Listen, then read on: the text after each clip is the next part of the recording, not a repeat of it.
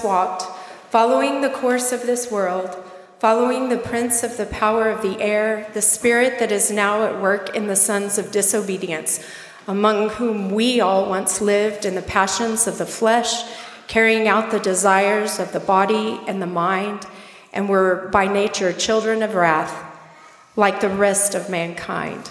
But God, being rich in mercy, because of the great love with which he loved us, even when we were dead in our trespasses, made us alive together with Christ. By grace you have been saved, and raised up with him and seated with him in the heavenly places in Christ Jesus, so that in the coming ages he might show the immeasurable riches of his grace and kindness toward us in Jesus Christ. For by grace you have been saved through faith, and this is not your own doing. It is the gift of God, not a result of works, so that no one may boast. For we are his workmanship, created in Christ Jesus for good works, which God prepared beforehand that we should walk in them.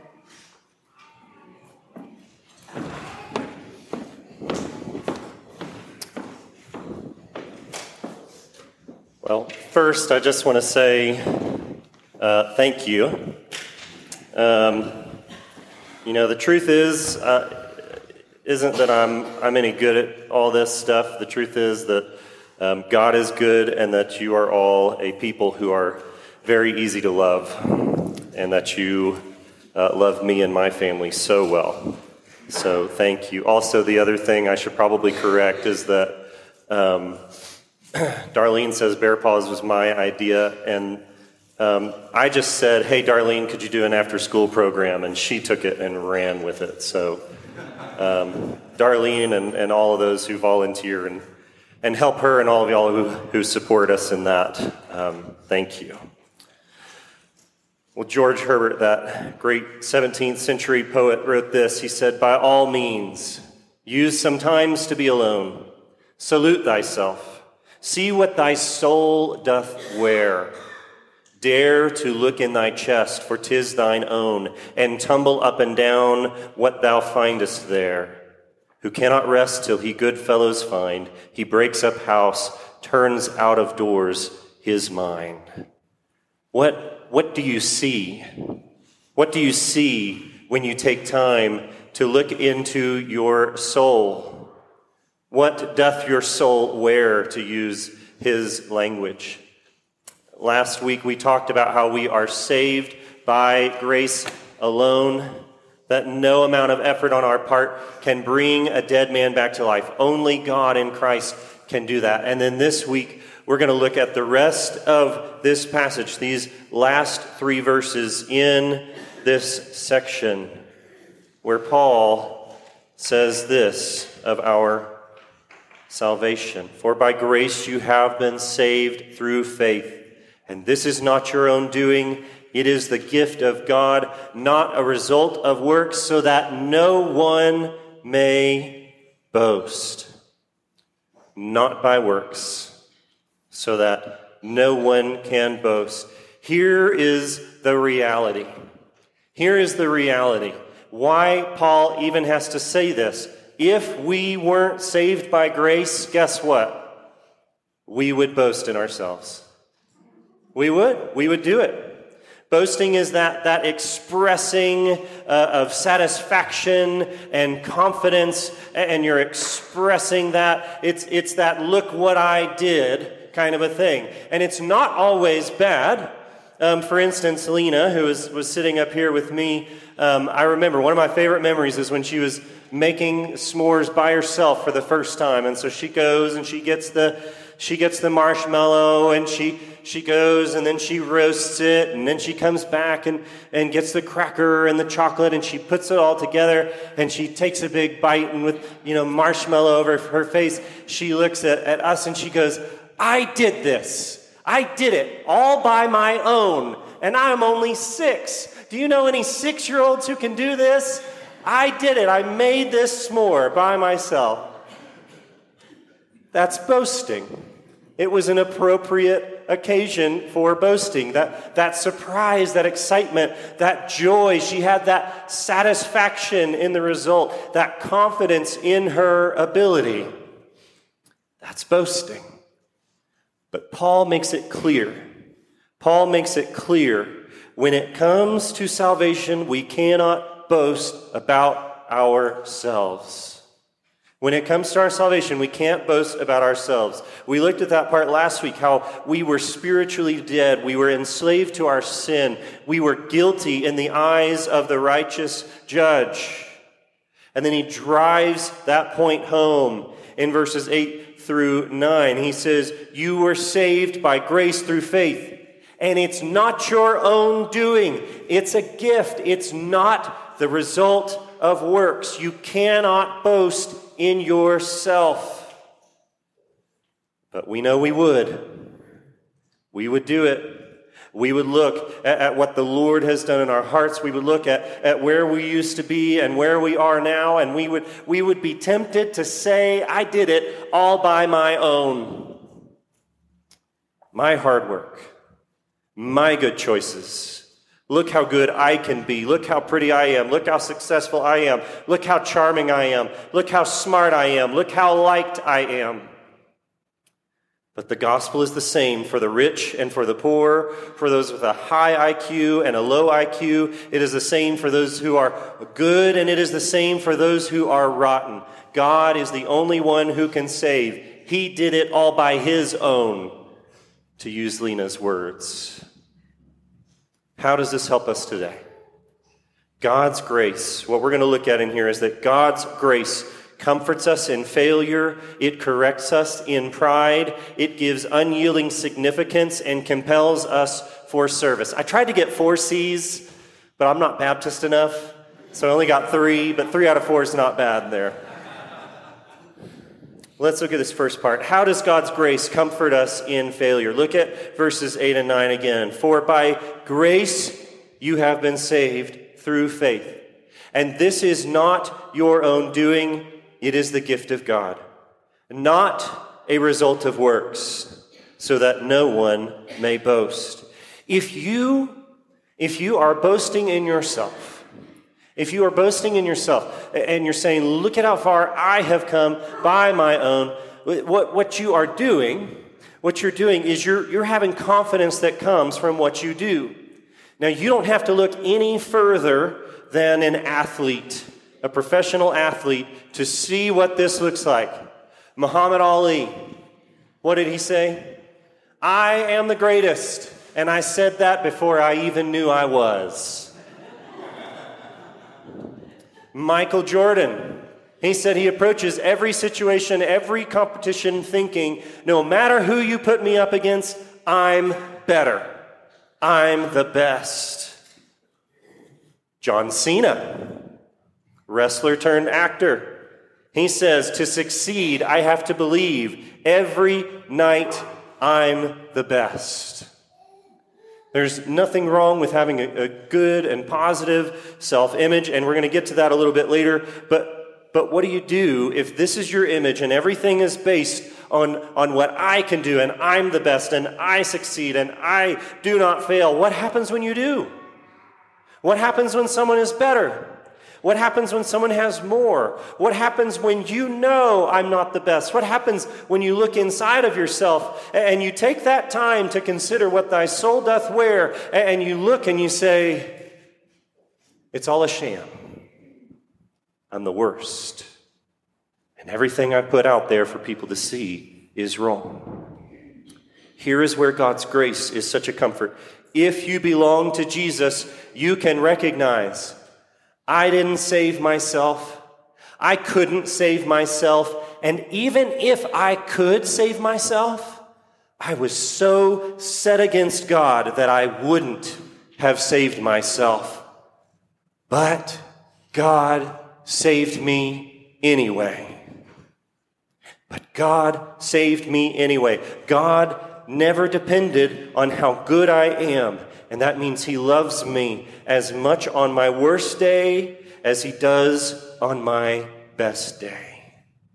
The love of God, the grace of God is that constant in our lives. In fact, I love the way another pastor puts it, and he says, actually, the worse you are, the more God's grace comes flooding in to overwhelm you in your sin. So instead of boasting about ourselves, we find ourselves comforted that we can boast about Him and about how good God is, and we can boast about what God has done. And so when the enemy comes, or when doubt comes, and you begin to just be thinking to yourself, oh my gosh, you blew it, you're too bad, you went too far, you've done too much, God could never love you, and no one could ever love you, you can answer, as Paul does in another letter. He says, because of Him, we are in Christ Jesus. I am in Christ Jesus, who became to us the wisdom from God, righteousness, sanctification, and redemption, so that I will boast in Him. We are saved by grace, and we remain saved by grace. And if it wasn't our works that accomplished that, then our works cannot unaccomplish that. I'm sorry, English teachers. We rely on the work of Jesus alone for our salvation, yesterday, today, tomorrow, always. And we boast in Him and what He has done. God's grace does something else for us too, though. It corrects us in our pride. See, in verse 10, it talks about how we were created for good works and that we should walk in them. And Paul is contrasting what he talked about earlier in verses 1 and 2. In verses 1 and 2, he says, you are dead in the trespasses and sins in which you once walked. And now he's saying here, you go from being dead and walking in trespasses and sin to being alive and walking in these good works that God has prepared for you. And what he's talking about is this change in your nature, this fundamental change in nature. That people who are alive should live as those who are alive. People who are innocent should live as those who are innocent. You should walk as one who's innocent. People who are free from sin should walk as those who are free from sin. But what can happen is sometimes followers of Jesus can become prideful. We stop looking at the Lord and what He's done in our lives, and we start looking at ourselves and saying, oh man, I am awesome. I am great.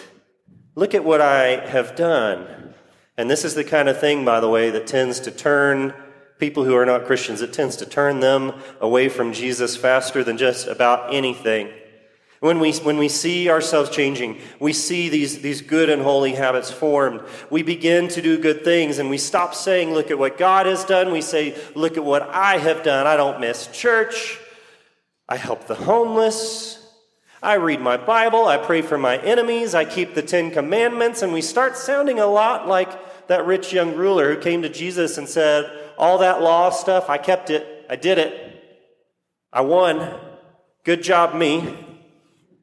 And we begin to boast, find our satisfaction, find our confidence, not in what God is doing, but in what we think we are doing. But here is how this passage and the grace of God corrects us. It says, for we are His workmanship, created in Christ Jesus for good works. Do you know what this is like? This is like in Luke 17. Luke 17, when Jesus is talking, and he's giving this parable, and he says, will any one of you who has a servant plowing or keeping sheep say to him when he has come in from the field, come at once and recline at table? Will he not rather say to him, prepare supper for me, and dress properly, and serve me while I eat and drink, and afterward you will eat and drink? Does he thank the servant because he did what was commanded? So you also, when you have done all that you are commanded, say, we are unworthy servants, we have only done what was our duty. I used to read this passage and think it was really kind of harsh, like, dang, Jesus, don't go after him like that. But here's what he's doing. He is correcting that tendency and that temptation to look at the things God is doing through us and to look at what we've done You know, kind of like a husband who, you know, cleans the kitchen and he doesn't usually clean the kitchen. And how many times do you tell your spouse, hey, did you see the kitchen's looking extra clean? Right? What Jesus is doing in that parable and what Paul is doing here by saying you are created in Christ Jesus for good works is he's saying when you are doing good things, you're just doing what you're supposed to do. You're just doing what you were made to do. This is what you were made for. That's part of what it is to walk in the Spirit. That's part of what it is to walk, to follow after Christ, is that these good works that are here in front of you, that's what you're supposed to do. We don't have to get a big head about it. It's what you're supposed to do. It's like when you hear a parent and they say, well, I can't do that. I've got to babysit my kids. What? They're your kids. You're not babysitting. You're just being a parent. That's what you're supposed to do. That's what you're there for. That's what Paul is saying here, and that's what Jesus is talking about. It is a corrective for pride. We can't become proud when God puts these good things before us and we do them because that's what we're supposed to do. And I love it that he says this in verse 10. He says, God already prepared them beforehand. God got it already for you. It wasn't even your idea. Seemed like your idea, felt like your idea, but God prepared these things beforehand. We can't take the credit when it wasn't even our own idea. God did this, and God did it in us, and he did it through us, because that's what we were supposed to do. So God's grace corrects us in our pride, because instead of saying, look what I have done, we can reorient from our belly button and start saying, look at what God has done. Now, here's the next thing. God's grace gives unyielding significance. See, some people hear these first two parts that, you know, oh, I can't boast when I'm down about how bad I am. I can't boast when I'm good about how good I am. Well, golly, I'm an unworthy servant. I just need to crawl on the ground and rub dirt on my face. And I call that worm theology. And we just, I'm a worm. I'm a worm. There's nothing good about me. That's not what Paul is saying. The truth is actually far from that. What does it say in verse 10? We are his what? Workmanship.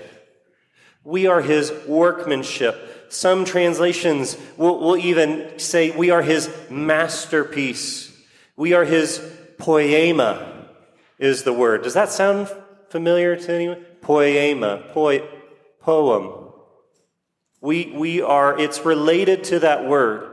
It's not a direct thing, but it's related to that word. It carries that connotation of someone sitting down and crafting a work of art, sitting down and being very intentional about what they are doing.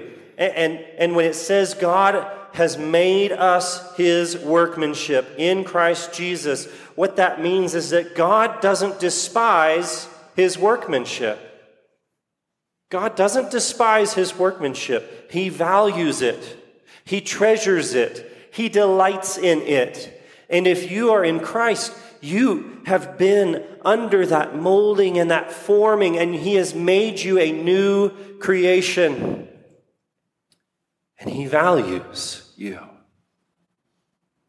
because you have value to God. You have a value that is unshakable, unyielding. You are his workmanship. You can lose your job, lose your friends, you can lose your family, you can lose your physical ability, you can lose your mental acuity. God still values you.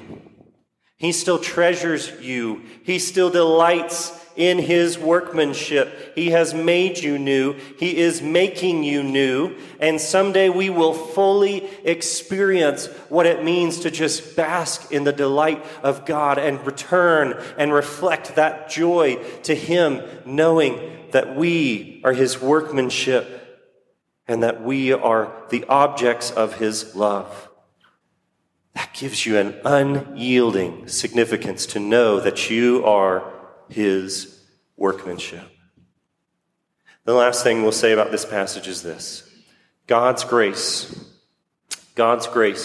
it comforts us in our failure. It corrects us in our pride. It gives us unyielding significance. God's grace also compels us to service. God's grace compels us to service. God's grace compels us to walk in those good works that he's prepared for us. Now, how does it do that? Well, let me tell you about a woman named Tasha Trafford. She was married in Thailand in 2012. And she's married, and then not too long after, she gets cancer. So she goes to the doctors. They do a combination of things. She gets chemotherapy, and she beats it. And so then she finally is in a place where now she can pursue her dream of becoming a mother. And so through a process of in vitro, she becomes pregnant, and she is delighted. And shortly after, she gets word the cancer has returned. The doctors come to her, and they tell her, Tasha, you have a choice.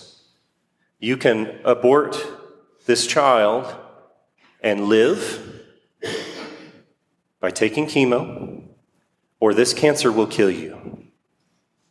Tasha was a nurse. She knew what choice she was making. She knew what she was getting into. But she said, doing anything that might harm my unborn baby would be unthinkable. And so she knowingly made a choice because of love. She knowingly made a choice. I will die so my child can live. And baby Cooper was born on December 12th, 2015.